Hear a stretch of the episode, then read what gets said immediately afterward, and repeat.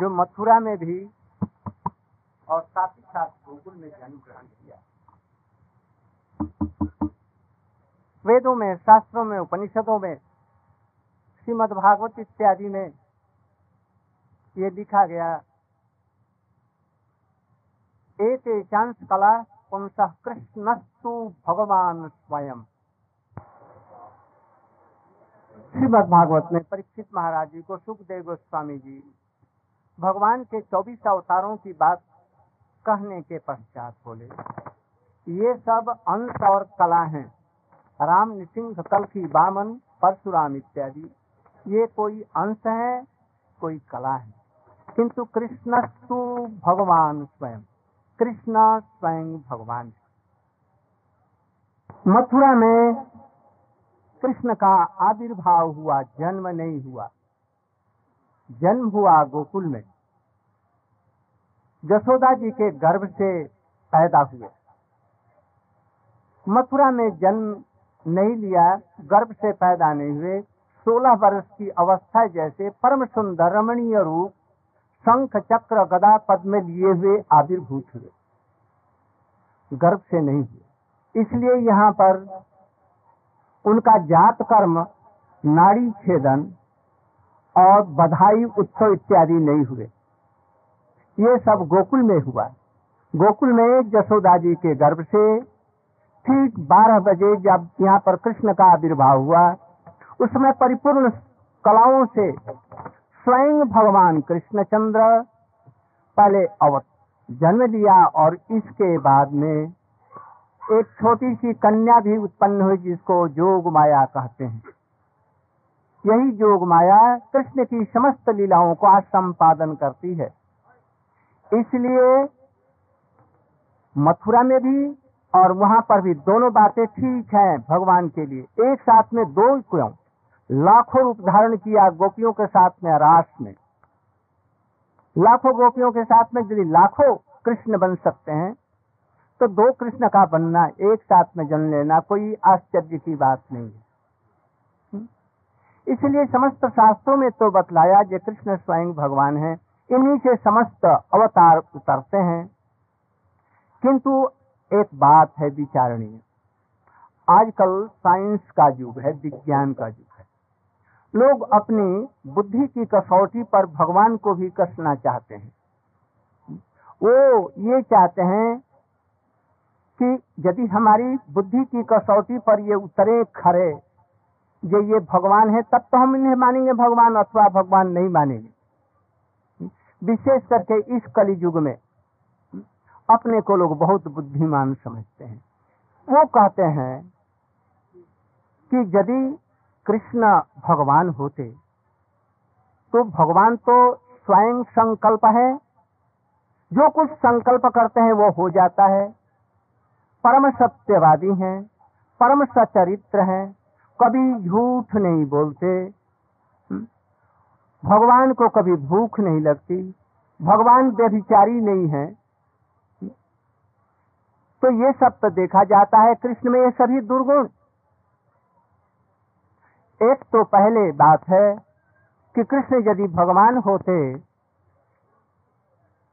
तो महाभारत युद्ध को रोकवाने के लिए स्वयं दूत बन करके दुर्योधन के पास में गए यदि ये भगवान होते तो दूत बन करके गए और युद्ध नहीं रुक सका तो भगवान कहाँ रहे? इसलिए भगवान नहीं है लोग कहते हैं। लोग ये कहते हैं कि जब उन्होंने जन्म लिया और व्याध जरा के हाथ से उसके बाणों से इनकी मृत्यु हो गई, तब भगवान कहाँ रहे? भगवान कभी छल छंद नहीं करते। फिर द्रोणाचार्य को मरवाने के लिए उन्होंने युधिष्ठिर से झूठ क्यों बुलवाया? जयद्रथ को अभिमन्यु के मारे जाने पर अर्जुन ने प्रतिज्ञा की, मैं ज़रूर जयद्रथ का वध करूँगा। किंतु उस समय में जब जयद्रथ छिप गया सारे दिन युद्ध में भी नहीं मार सके।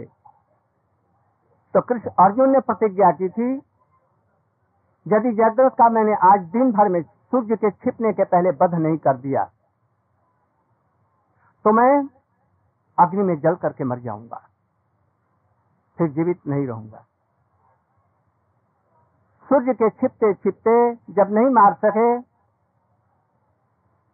तो कृष्ण ने कुछ चतुराई की। अपने चक्र से सूर्य को छिपा दिया कुछ क्षणों के लिए। अंधकार जैसा होने लग गया। अर्जुन बोले, जैसे अब मैं प्राण छोड़ रहा हूँ। चिता सजा दी गई। अर्जुन वहाँ पर उपस्थित हुए, जब मैं आग में कूद करके मर जाऊँगा। कृष्ण बोले कि वीर लोग धनुष बाण को लेकर के, अपने अस्त्रों को लेकर के मरते हैं। अस्त्र को छोड़ क्यों तू रहा? अस्त्र लेकर के तुम मरो। उन्होंने ले लिए। और इतने में ही कृष्ण ने चक्र को हटाया और कुछ थोड़ा सा दिन उगाया। कृष्ण ने कहा, मारो इसको अभी। एक क्षण विलंब नहीं करना है। दुर्योधन ने उस समय में जयद्रथ को बुला रखा। आ जाओ, देखो, अर्जुन मर रहा है। अब इसे आनंद की क्या बात होगी? किंतु इतने में ही सूर्य उगाया कृष्ण मारो, अभी इसको देखते क्या हो? जयद्रथ, कर्ण, दुशासन, दुर्योधन एक स्वाद से बोल उठे, ये अधर्म का युद्ध है। ये अन्याय है संपूर्ण रूप से धोखाबाजी है। इसलिए अनिति हो रही है। कृष्ण ने कहा, अभिमन्यु को मारने के समय अनिति नहीं थी। द्रौपदी की लज्जा हरण करने के लिए बीच सभा में उसके ससुर और सास और पति सभी लोग थे। धृतराष्ट्र भी अंधा था, गंधारी भी थी। उस समय अधर्म नहीं था यह धर्म था उसको नंगा करना। भीम को मारना, बीस देना, ये धर्म था। पासे पासे में उसको हरा करके झूठ मूठ का उसके सर्वस्व ले लेना यह धर्म है। मारो अभी देखो मत। और अर्जुन ने उसी समय बाण उठाया और झट बाण मारा। उसका सिर कट गया। किंतु उसका पिताजी का बर्ता कि ये यदि कोई मरने से भी मरेगा नहीं, जब तक कि उसके सिर को मैं अपने हाथ से न फेंक दूँ। शाम के समय में वो जयद्रथ का पिता सूर्य को जल दे रहा था। बस कृष्ण ने अर्जुन को इशारा किया कि ये सिर उसी के पास में फेंको। बस अर्जुन ने वो सिर को लिया अपने बाणों से और उसी के हाथों में फेंका जबकि वो जल दे रहा था। और उसे जल में देने दे साथ ही साथ में आता है और वो फेंक दिया। फेंकने के बाद देखा ये क्या भारी सा लगा। अरे देखा जो मेरे बेटे का ये थी किंतु सिर तो हाथ से निकल गया था। वो समाप्त हो गया। कृष्ण ने यहाँ पर भी कुछ धोखाबाजी का काम किया। फिर ये भगवान कहा? द्रोणाचार्य को मरवाने के समय में कैसे मारे गए? ये भी कुछ धोखे की ही बात है। दुर्योधन को भी जंघे के नीचे मारा गया, ये भी कृष्ण ने ही ऐसे तौर होकर के भीम को दिखलाया। कृष्ण ने ऐसा क्यों किया? ये भगवान नहीं है कछ लोग आजकल तर्क करते हैं। बहुत से जाते हैं, समय नहीं है। नहीं तो मैं खूब अच्छी तरह से आप लोगों को बतलाता, हमारा क्या कर्तव्य है? कृष्ण ने क्या उपदेश दिए? कैसे ये बातें ठीक हैं? कृष्ण आए थे इसलिए जदा जदा ही धर्म से ग्लानिर्भवती भारत अधर्म से तदात्मान धर्म की स्थापना करने के लिए, असुरों का दलन करने के लिए साधु और शिष्टों की रक्षा करने के लिए कृष्ण आए। उनके सभी अवतार इसी तरह से आते हैं, किंतु इनका विशेष है। धर्म क्या? धर्म हम सनातन धर्म जो कहते हैं, इसको हम लोग समझ नहीं पाते। शरीर के धर्म को सनातन धर्म नहीं कहते। इसके अंदर में भगवान का अंश मम युवांशो जीव लोके जीव भूत ये अंश जीव है। हम भगवान को भूल करके इस जगत में आए हैं। ये जेल खाना है कारागार है। इसमें यदि कोई मनुष्य चाहता है जब मैं सुख भोगू तो उसके समान मूर्ख और अज्ञानी जगत में कोई नहीं है। आज सत्युग सत्युग से लोग चेष्टा करते हैं सुख पाने के लिए। रावण पा सका सोने की लंका पाकर। एक लाख पुत्र और सवा लाख नाती मेघनाद और जैसे वीर कुंभकर्ण जैसा भाई। हम्म, उसकी सभी घर सोने के बने सुखी हो सका। इसलिए संसार में कोई नहीं सुखी हो सकता है, केवल वही सुखी हो सकता है जो ये स्वयं भगवान कृष्ण इनका भजन कर सके, तभी वो होगा। इसलिए आज से आप लोग प्रतिज्ञा करेंगे, आज से भगवान का कुछ भजन करेंगे। ये कहने में क्या लगता है कि हे कृष्ण, मैं तुम्हारा हूँ, आप मेरे हैं। क्या लगता है? भगवान का भजन करना कुछ कष्ट नहीं है। इसलिए कृष्ण इस धर्म की प्रतिष्ठा के लिए आए थे? कृष्ण ने किसी को मारा नहीं। इस चीज़ को समझिए। कपड़ा पुराना हो गया, आज नकल बिना मारे ही तो हमको मरना ही है। और कृष्ण इस पुराने कपड़े को हटा करके यदि नित्य, एकदम वैकुंठ या शरीर, गोलोक वृंदावन में उसको यदि पहुँचा दें, नित्य अजर अमर कर दें, उसे नित्य आनंदमय कर दें रसो वैसा में उसको परिणित कर दें तो इससे आनंद की बात क्या है? हमारा पुराना कपड़ा फट गया उसे नया बदल लिया। मृत्यु इसी को कहते हैं। जन्म किसको कहते हैं? जब आत्मा एक शरीर को धारण करता है। मृत्यु किसको कहते हैं? उसको बदल करके फिर दूसरी जा। तब उसको मृत्यु कहते हैं। कृष्ण यदि हमको मरना ही है और कृष्ण ने उस पुराने शरीर को गंदे को हम्म, यदि बदल करके पुतना को गोलोक बैकुंठ में गति दे दी कंस जैसे दुराचारी को उसे मार करके जय विजय की गति दे दी उसे। अरहासुर को परम मुक्ति दे दी। इस तरह से कृष्ण किसी को मारते नहीं है। उसे हती हतारी गतिदायक है, उसको गति दे देते हैं। इस धर्म की रक्षा करने के लिए आए थे। एक बात समझिएगा, झूठ के लिए यदि आप सत्य बोलते हैं तो वो झूठी ही है। समझिए, कोई झूठ है, बेसिक उसका झूठ है। झूठ के लिए कथित सूच सच भी बोलते हैं तो वो झूठ है। और सत्य के लिए यदि झूठ बोलते हैं तो वो परम सत्य है। एक दार्शनिक विचार है। साधारण लोग नहीं समझेंगे। तो अभी इसको सुन रखिए, समय अधिक नहीं है इसकी व्याख्या करने का। कृष्ण ने जो कुछ किया, वो परम सत्य संकल्प है। वो जानते थे कि महाभारत युद्ध के बिना संसार के ये जितने दुर्ग जन हैं, दुष्ट जन हैं, जो रामलीला में कुंभकर्ण और ये सब थे, वो मारे जाने के बाद में शिशुपाल दंत बक्र इत्यादि राक्षस असुर हुए हैं। इनको मारे बिना सनातन धर्म की प्रतिष्ठा नहीं होगी, इसलिए उन्होंने पहले ही संकल्प कर रखा था कि इन असुरों को मरवाना है और मारना है। इसलिए जबकि वो जा रहे थे दूत बन करके, हस्तिनापुर में, द्रौपदी रोने लगी। सखे, तुम जा रहे हो? आप तो भगवान हैं। आप जाएँगे, ज़रूर सुलहनामा हो जाएगा। आपकी इच्छा मात्र से हो जाएगा, युद्ध नहीं होगा। हुँ? तो फिर मेरे ये केस कैसे बंधेंगे? हमने तो प्रतिज्ञा की है दुशासन के जंघे के रक्त से हमारा केस बंधेगा, तब मैं बांधूँगी। फिर इसका क्या होगा? कृष्ण ने उनके कानों में कहा प्यारी सखी, तुम्हारी बात सत्य होगी। हमारा संकल्प है कि महाभारत का युद्ध होगा, उसको कोई रोक नहीं सकता है।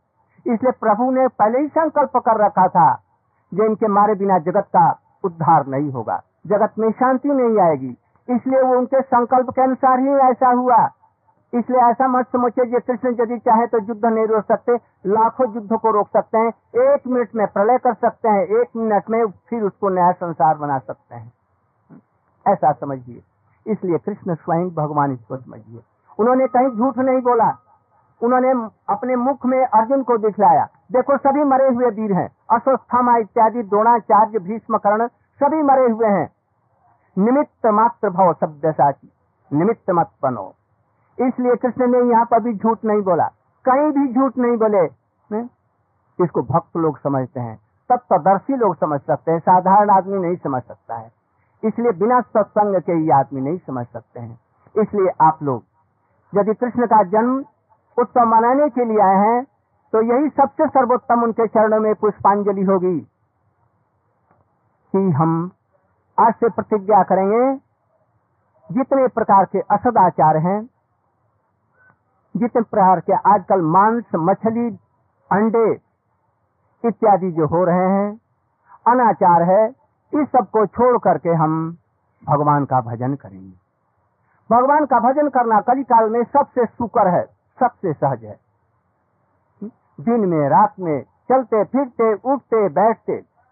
हरेर नाम हरेर नाम हरेर नाम केवलम। कलौ नास्ते व नास्ते व नास्ते व गतिरन्नथा। कलयुग में केवल, कलयुग केवल नाम आधारा। उल्टा नाम जपत जगत। जानी हम्म? उल्टा जगत, उल्टा नाम मरा मरा किया और बाल्मीक भाई ब्रह्म के समान में बन गए।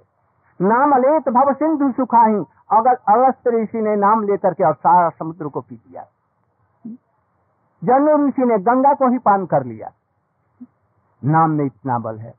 और युगों में तपस्या करना बड़ा भारी कठिन है भगवान को पाना, किंतु कलयुग में यदि एक बार भी यदि नाम कर लिया, विशेष करके ये महामंत्र, हरे कृष्ण हरे कृष्ण कृष्ण कृष्ण, हरे हरे हरे राम हरे राम राम राम, हरे। इसमें ये मत समझिए कि इसमें तीन नाम है। हरे, कृष्ण और राम। तीन नाम नहीं है। यहाँ पर हरि अलग, कृष्ण अलग और श्री रामचंद्र जी अलग नहीं है। हरे माने कृष्ण के चित्त को भी हरण करने वाली राधिका जी का नाम हरा है। इसलिए हरा मने हो, से हो गया हरे, मने राधिका हो गया। और कृष्ण से कृष्ण सबको जगत को जो आकर्षण करने वाले हैं वो। और राम मने क्या होगा? राधा रमयती थी राम। राधा ने रमण करते हैं। समस्त जीवों के हृदय में जो रमण करने वाले जो कृष्ण है, यही राम है। इसलिए उपास्य तत्व सभी का एक होता है। इसलिए तीन उपास्य नहीं होते हैं। चाहे राम कहो या श्याम, ये तो कहने में ठीक लगता है। किंतु श्याम का जो भजन है, इतना रसमय है कि रामचंद्र जी भी दूसरों को बर देते हैं कि हमारे कृष्ण लीला में गोपी बन करके तुम आओगे, तब तुमसे वो मिलेंगे। राम नहीं पूरा कर सकते। निसिंह जी रास नहीं कर सकते। रामचंद्र जी सखाओं के साथ में जूठा नहीं खा सकते। ये कृष्ण के लिए संभव है। इसलिए कृष्ण सबकी इच्छाओं को पूर्ण पूर्ण कर सकते हैं। इसलिए ऐसा कौन सा दुर्भागा व्यक्ति है जो कृष्ण का शरण लेकर के उनका भजन नहीं करेगा? बस हरे कृष्ण हरे कृष्ण कृष्ण कृष्ण, हरे हरे हरे राम हरे राम। यही कलयुग का वेदों उपनिषदों में कहा गया कलिशंत उपनिषद का मंत्र है। कोई कहते हैं कि ये पहले राम राम से होगा। राम नाम और कृष्ण नाम का कभी झगड़ा ही नहीं है। ये तो वेदों शास्त्रों में स्पष्ट रूप से कहा गया पहले हरे, इसके बाद में कृष्ण, फिर हरे, कृष्ण। कृष्ण कृष्ण, हरे हरे। इसके बाद में हरे, राम हरे, राम राम राम ऐसा कहा गया है। इसलिए इसमें विवाद का कोई नहीं है। ऐसे कोई राम, कृष्ण किसी का नारायण विष्णु कोई भी नाम ले, कोई हर्ज नहीं है। सभी हाथों में लड्डू है। किंतु फिर भी एक नाम का वैशिष्ट है। इसमें ब्रजरस भरा पड़ा है हरे कृष्ण में, जो एक के लिए किसी नाम में नहीं है। इसको समझने वाले गुरु परंपरा की धारा से शिष्य समझ सकता है, सभी नहीं समझ सकते। ये गोपनीय चीज़ें हैं, है इसलिए कलियुग युग में ये महामंत्र का कीर्तन चैतन्य महाप्रभु आज से पाँच सौ वर्ष पहले हुए, इन्होंने इसी रूप में गाया। कृष्ण के समय में, के बाद में नारद जी इसी नाम का उच्चारण किया। हमारे जितने भी गोस्वामी लोग हैं, हरे कृष्ण से आरंभ करके किया। हम्म? इसलिए इसको समझ करके आप लोग करेंगे सहज रूप में। मैंने बीच में कुछ बाधा दे दी। मैंने कुछ कहा सुंदर राग रागनी और कितने सुंदर इनके कीर्तन हो रहे थे। मैंने बीच में कुछ कड़वी चीज़ एक तो नीम अपने आप सीटी कड़वी और चढ़ गई। नीम के ऊपर में। तो मैंने कुछ आप लोगों का समय बर्बाद कर दिया। अभी इनका समय सुनेंगे कीर्तन किंतु हाँ जन्माष्टमी के दिन आप लोग सभी लोग ये प्रतिज्ञा करेंगे। अंततः एक बार सवेरे उठ करके, हरे कृष्णा हरे कृष्णा कृष्णा कृष्णा, हरे हरे हरे राम, हरे। कह करके अपना सब काम कीजिए, खूब ठाट से काम कीजिए। समझिए ये सारा संसार कृष्ण का है। मैं उसमें एक छोटा सा कर्मचारी हूँ। लाभ हानि उनकी होगी। हमारी नहीं। और यदि अपने को कर्ता मान लिया जो मैं करने वाला हूँ तो तो आपको बहुत दुख होगा। ये कर्म जो वस्तु कौशलम, ये कौशल है। सब प्रभु को मालिक बना करके उनका तुम बन जाओ, और जो कुछ हो, वो उसके लिए लाभ हानि लाभ हानि जीवन, जो कुछ है सब वो मालिक है। है? आप कीजिए, और नहीं तो बड़े दुखी रहेंगे। संसार से तरने का यही केवल एक उपाय है। इन विचारों के साथ में आप लोग भगवान का भी भजन कीजिए और सुखी रहिए। मैं यही कह करके अपना वक्तव्य समाप्त करता हूँ।